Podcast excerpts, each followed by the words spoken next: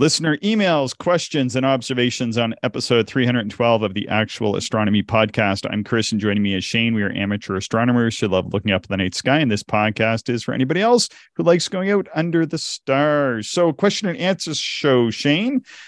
Yeah, as usual, we've got a backlog of listener email to get through, and I think we probably have replied to all of the emails, uh, mostly you. but uh, it's always fun to talk about it on the show and just have some uh, conversation or discussion around the emails. It was kind of funny because we had a period of maybe five or six weeks there where it seemed like there was just every time I checked my inbox, there was a new email, there was a new mm-hmm. email, there was new email. And then one day that just stopped. Yeah, yeah, we had one day of uh, being skunked, I guess. Uh, yeah, yeah, yeah, it seemed to slow down again, which is which is fine. It's just it's interesting how we'll get lots of emails and then it just sort of dries up for a while, and then we'll get tons of emails again. I think it's just must be just like the regular cycle of life. Everybody's on their maybe spring break vacation. I don't know. But I had a nice email there from uh, Levi. Not sure if you want to hop in and read this one. Shane's pretty good email there from sure. next door neighbor. Yeah, sure. Uh, so Levi says, Hello, Chris and Shane. I'm writing you from central Alberta. Uh, the weather is starting to get better, which makes me very happy as I start to tackle the Messier list again. I recently had the wonderful opportunity to attend the open night at the Rothney Observatory in Calgary. Not sure if you gentlemen have ever been, but it was quite a treat. The night opened with some wonderful winter constellation speeches and then moved on to a free range of many telescopes owned by Calgary members of the RASC. By some miracle, I was able to convince my girlfriend to attend this time. Uh, this had been the first time in her life she was outside of Bortle 7 skies. The skies at the observatory are Bortle 4. She was amazed uh, that there were more than 10 stars in the sky. That was interesting to see, as I'm sure so many people think that way. We looked through a variety of amazing telescopes, such as the Celestron C14, which was at the Orion Nebula all night, as well as some relatively large refractors. Uh, the highlight was when we looked through a 10 inch Dob pointed at the Andromeda Galaxy. I was accustomed to the sight and thought the view was amazing. Uh, my girlfriend, on the other hand, asked if there was a smudge on the eyepiece when she looked. But the owner and I chuckled. Uh, it is amazing how people who have never looked through or never looked into a, a telescope expect astrophotography views. I can imagine uh, that this can lead to newcomers being disappointed. Uh, anyway, attached is a photo of their 1.8 meter reflector. I couldn't believe how large it was. Uh, the finder scope on the left is a C8.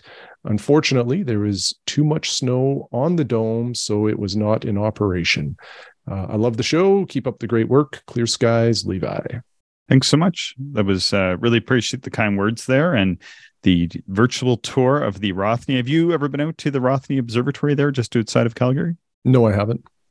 Have you? I had the oppor- he, he asked if we ever had the uh, opportunity to attend an open night there. I did have an opportunity that I did not seize. oh, I was in Calgary. I went over for the GA a few years ago. I think it was maybe the year before the pandemic. Unfortunately, I decided to stay back in the pub with uh, Randall and Clark, who've been on the show before. I had driven like I don't know, eight or nine hours that day. And I was just like, I'm not up for a bus ride. And and it wasn't a very nice night. It was, although it was in the summer, it was a very cold night. I don't think I brought warm clothes with me. And then I was just bagged from the long drive. I had eaten lunch in the pub and then I was I was gonna go. And then Clark and Randall came meandering in, and I was like, I'm not going. I'm I'm staying here. These guys need to eat dinner, and I'm happy to sit here and ha- have a nice meal with them. And get reacquainted after so many years apart. So it's always always fun to catch up with old buddies. But I would love to get over there and see this. The photos look fantastic. Yeah, it looks like a really, really nice observatory. Uh, there was a number of photos posted on Twitter from some of the uh, Calgary member accounts. Yeah, it looks like it was a lot of fun. Yeah, and our friend Eric, he's over there as well. Got to have him on the show here in the uh, next month or so. I think talking about some sketching and observing he's doing right now. I hope he's getting some clear skies. Yeah, yeah, Agreed. Now, the listener Adam wrote, if I can read this one. Yeah, go for it. Hello, I've dabbled in amateur astronomy for years, off and on, but recently have gotten back into the hobby. I decided to purchase a used Celestron Omni XLT AZ102. It's my first decent scope, and I have yet to take it out under the sky due to timing and weather. However, the scope comes with a 90 degree image erecting prism. It has a capacity for two inch optics. And my question I'm going to put this question to Shane Does it make sense to purchase a two inch diagonal or mirror diagonal if I only have 1.25 inch eyepieces? I'm not really in the market to move to two inch eyepieces yet, but does a two inch diagonal provide better views than a 1.25 inch diagonal when using 1.25 inch eyepiece? Thanks for your time. I've been enjoying the podcast just last month stumbled upon them and have started listening from the beginning. Currently on episode 51. Take care, Adam.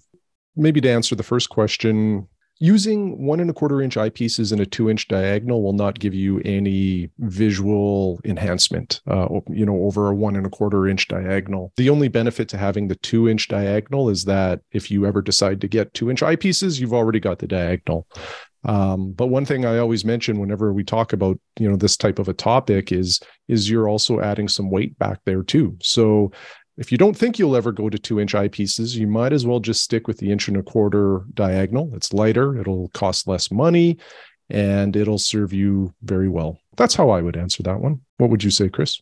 Yeah, I think the one and a quarter inch would would be fine until you decide to upgrade to two inches. In my reply to Adam, what I said was that I would recommend going for the two inch diagonal because the difference in price isn't very much. At least, you know, it's a few dollars, and I know every dollar counts these days to folks, so I'm not uh, discrediting that.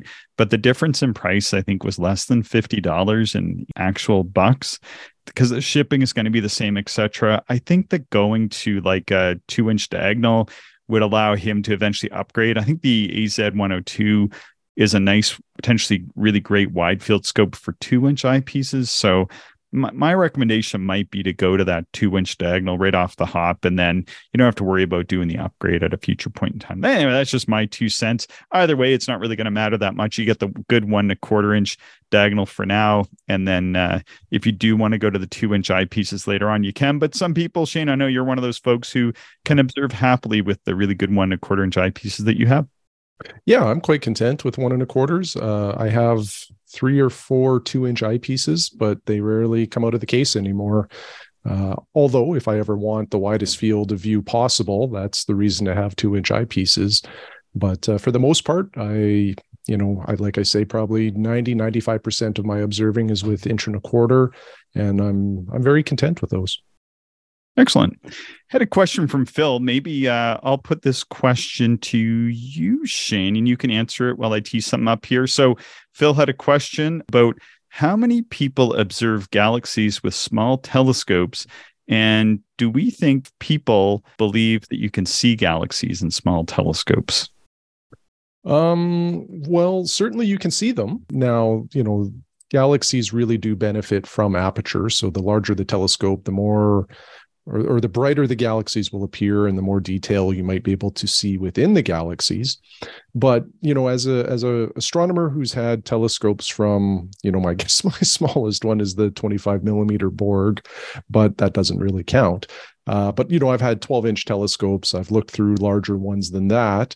And you know i would say eh, and and there's probably going to be some galaxy hunters that you know send send me angry emails after this but I would say that uh, for the most part, once you get past like some brighter galaxies, uh, I don't know how many that would be, maybe 15 to 20, you really need some big aperture to start seeing a lot of detail there.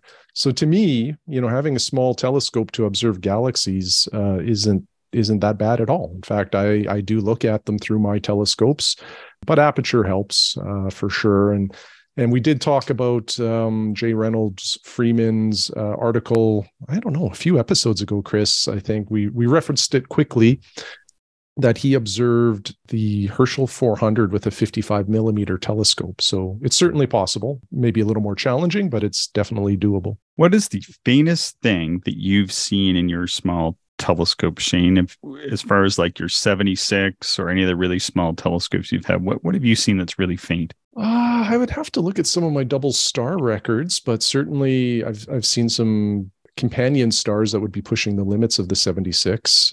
What what about you? I've seen some pretty faint stuff. I love looking at those huge extended nebulae, like mm-hmm. the uh, Barnard's Loop and Angelfish Nebula at the head of Orion, using filters, and even like the 50 millimeter telescope you you made up for me. So you can see a lot of faint stuff with these small scopes. Yeah, definitely. Phil also sent us an observing report. Shane, I'm going to try to play this. We'll see if it works. Okay. Observing report, observing report, observing report, observing report. Two nights ago, I was observing with my ST80, going over the Messier list again. I observed uh, yesterday evening the Sunflower Galaxy M63 in Canis Venatici, or Venati, Ven- Venatici. I prefer Venatici than Venatici, really. The designation M63, M63 the sunflower wasn't discovered by Messier, it was discovered by Méchain in 1779, I believe. Um, 35 million years, light years away. Obviously, the end of the Big Dipper, or Ursa Major, uh, Alkaid, Cor Caroli, about midway between those two is where the Sunflower Galaxy is. Now, looking at a little star chart, there's almost an arrow. One side of the triangle, it's got three stars, and the others is it's just one each. So think of a triangle. On one side of it, it's got another star in the middle. Very obvious to see, rather large actually as well. Basically points right M63, as you know. This galaxy, it's a it's a spiral galaxy. I observed this for about an hour. Initially, I started off with a 42 millimeter which is through averted vision I could see M63 at 13x with my ST80. I then went to the 30 millimeter, gives me like 20 something, and then the 15 millimeter ultra wide, which was by far the best view. That blew it up quite a, a reasonable amount. That was 26x was the best view, and then I popped in the Barlow, which gave me just over 50 power. It was quite dim honestly. So I actually backed off back to 26 power, which was the 15mm ultra wide, 80 degree. Again, I looked at this for around about an hour. Uh, and the more dark adapted I got, the more that I saw. Now, I didn't see spiral arms and dark lanes and that kind of thing um, as much as I wished I had. Having said that I haven't seen all that kind of detail, what I most definitely could tell about it is the nucleus and the mottled, textured diffusion of light in an, in an elliptical shape. There's a star very close to it, which is very, very bright indeed. And it's just one of those things that you just think to yourself, ah, well, again, people say, well, you can't see that with an 80mm telescope. Well, cheers guys, clear skies, clear skies and a cheese slice. All right. Ryan sent us a, an email there as well. Do you want to take a gander at reading that? Sure. Hi, Chris and Shane. Thanks for reading my email on the show today.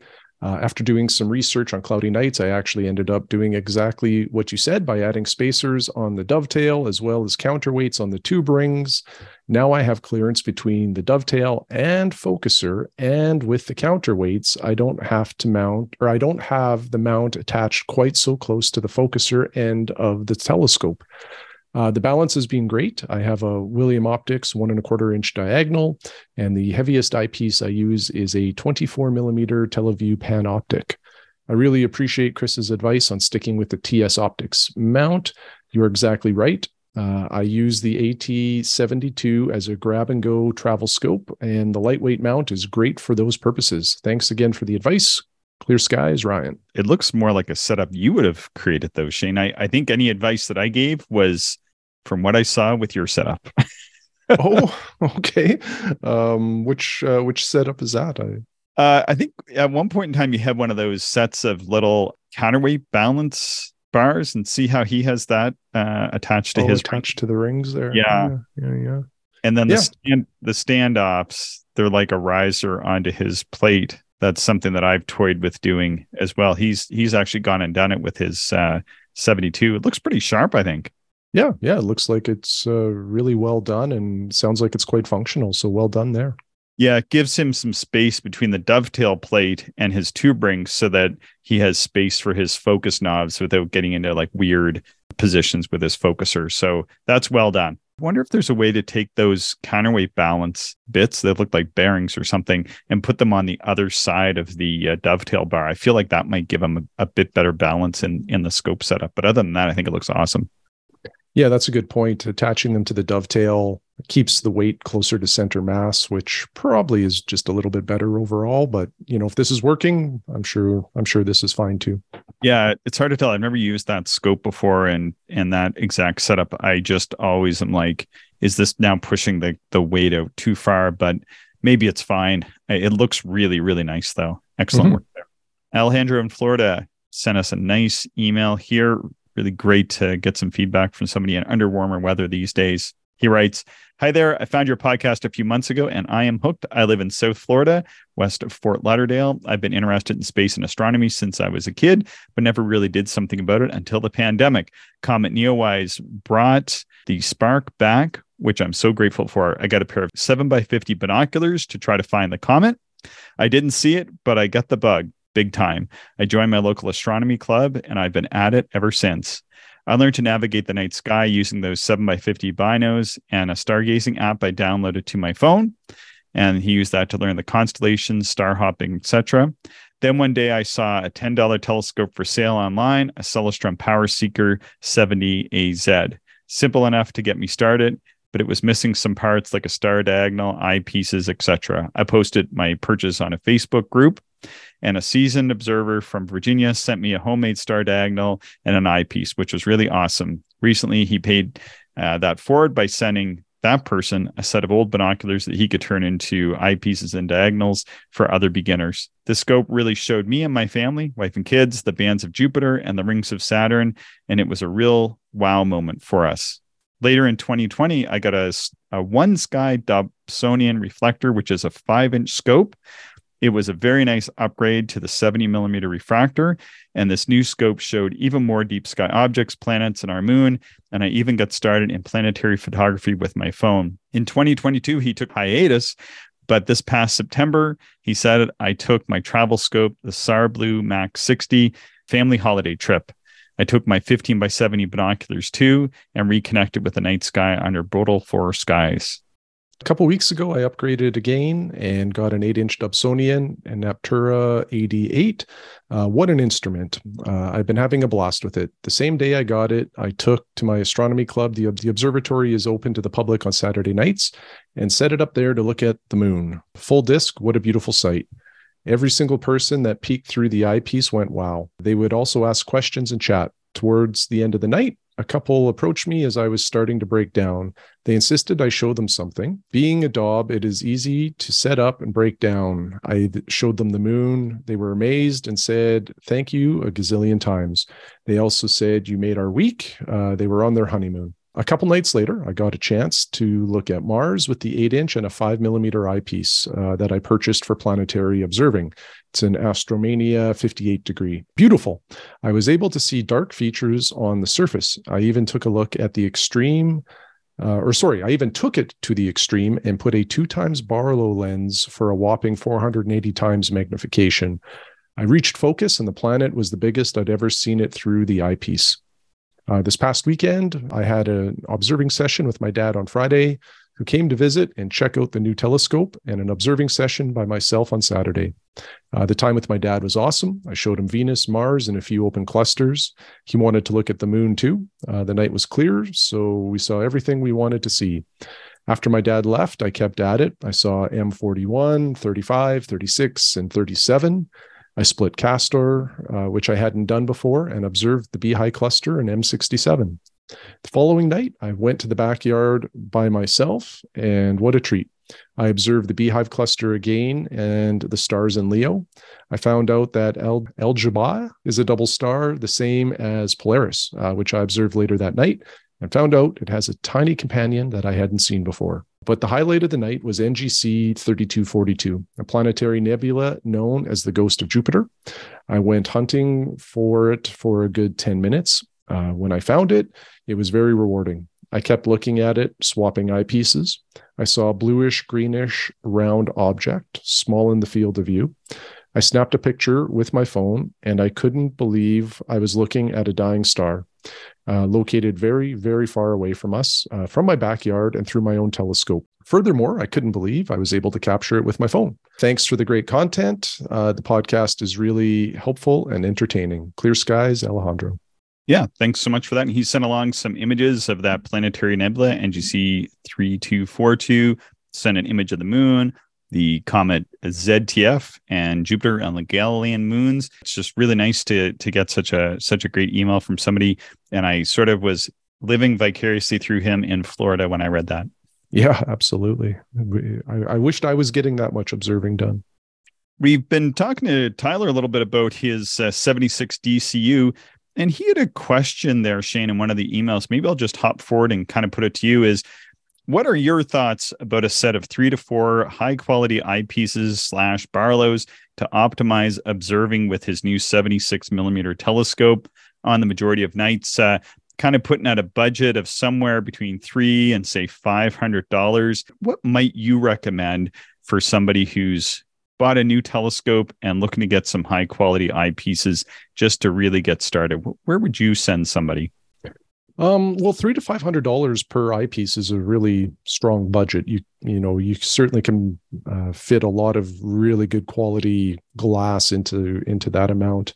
I can't remember exactly what I said in the email response, so this might vary a little bit. If you're going with a two inch eyepiece and you're looking at wide field, probably two are in the category that I would I would throw out there. One would be the Pentax XWs, um, you know, either the 30 or the 40 millimeter, and then the other one is the uh, the APM 30 millimeter UFF or ultra flat field.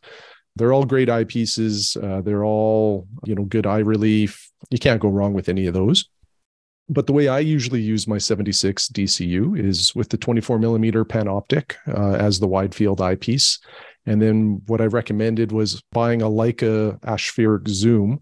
Now that exceeds the budget, you know, by probably almost doubles. I think they're around a thousand dollars.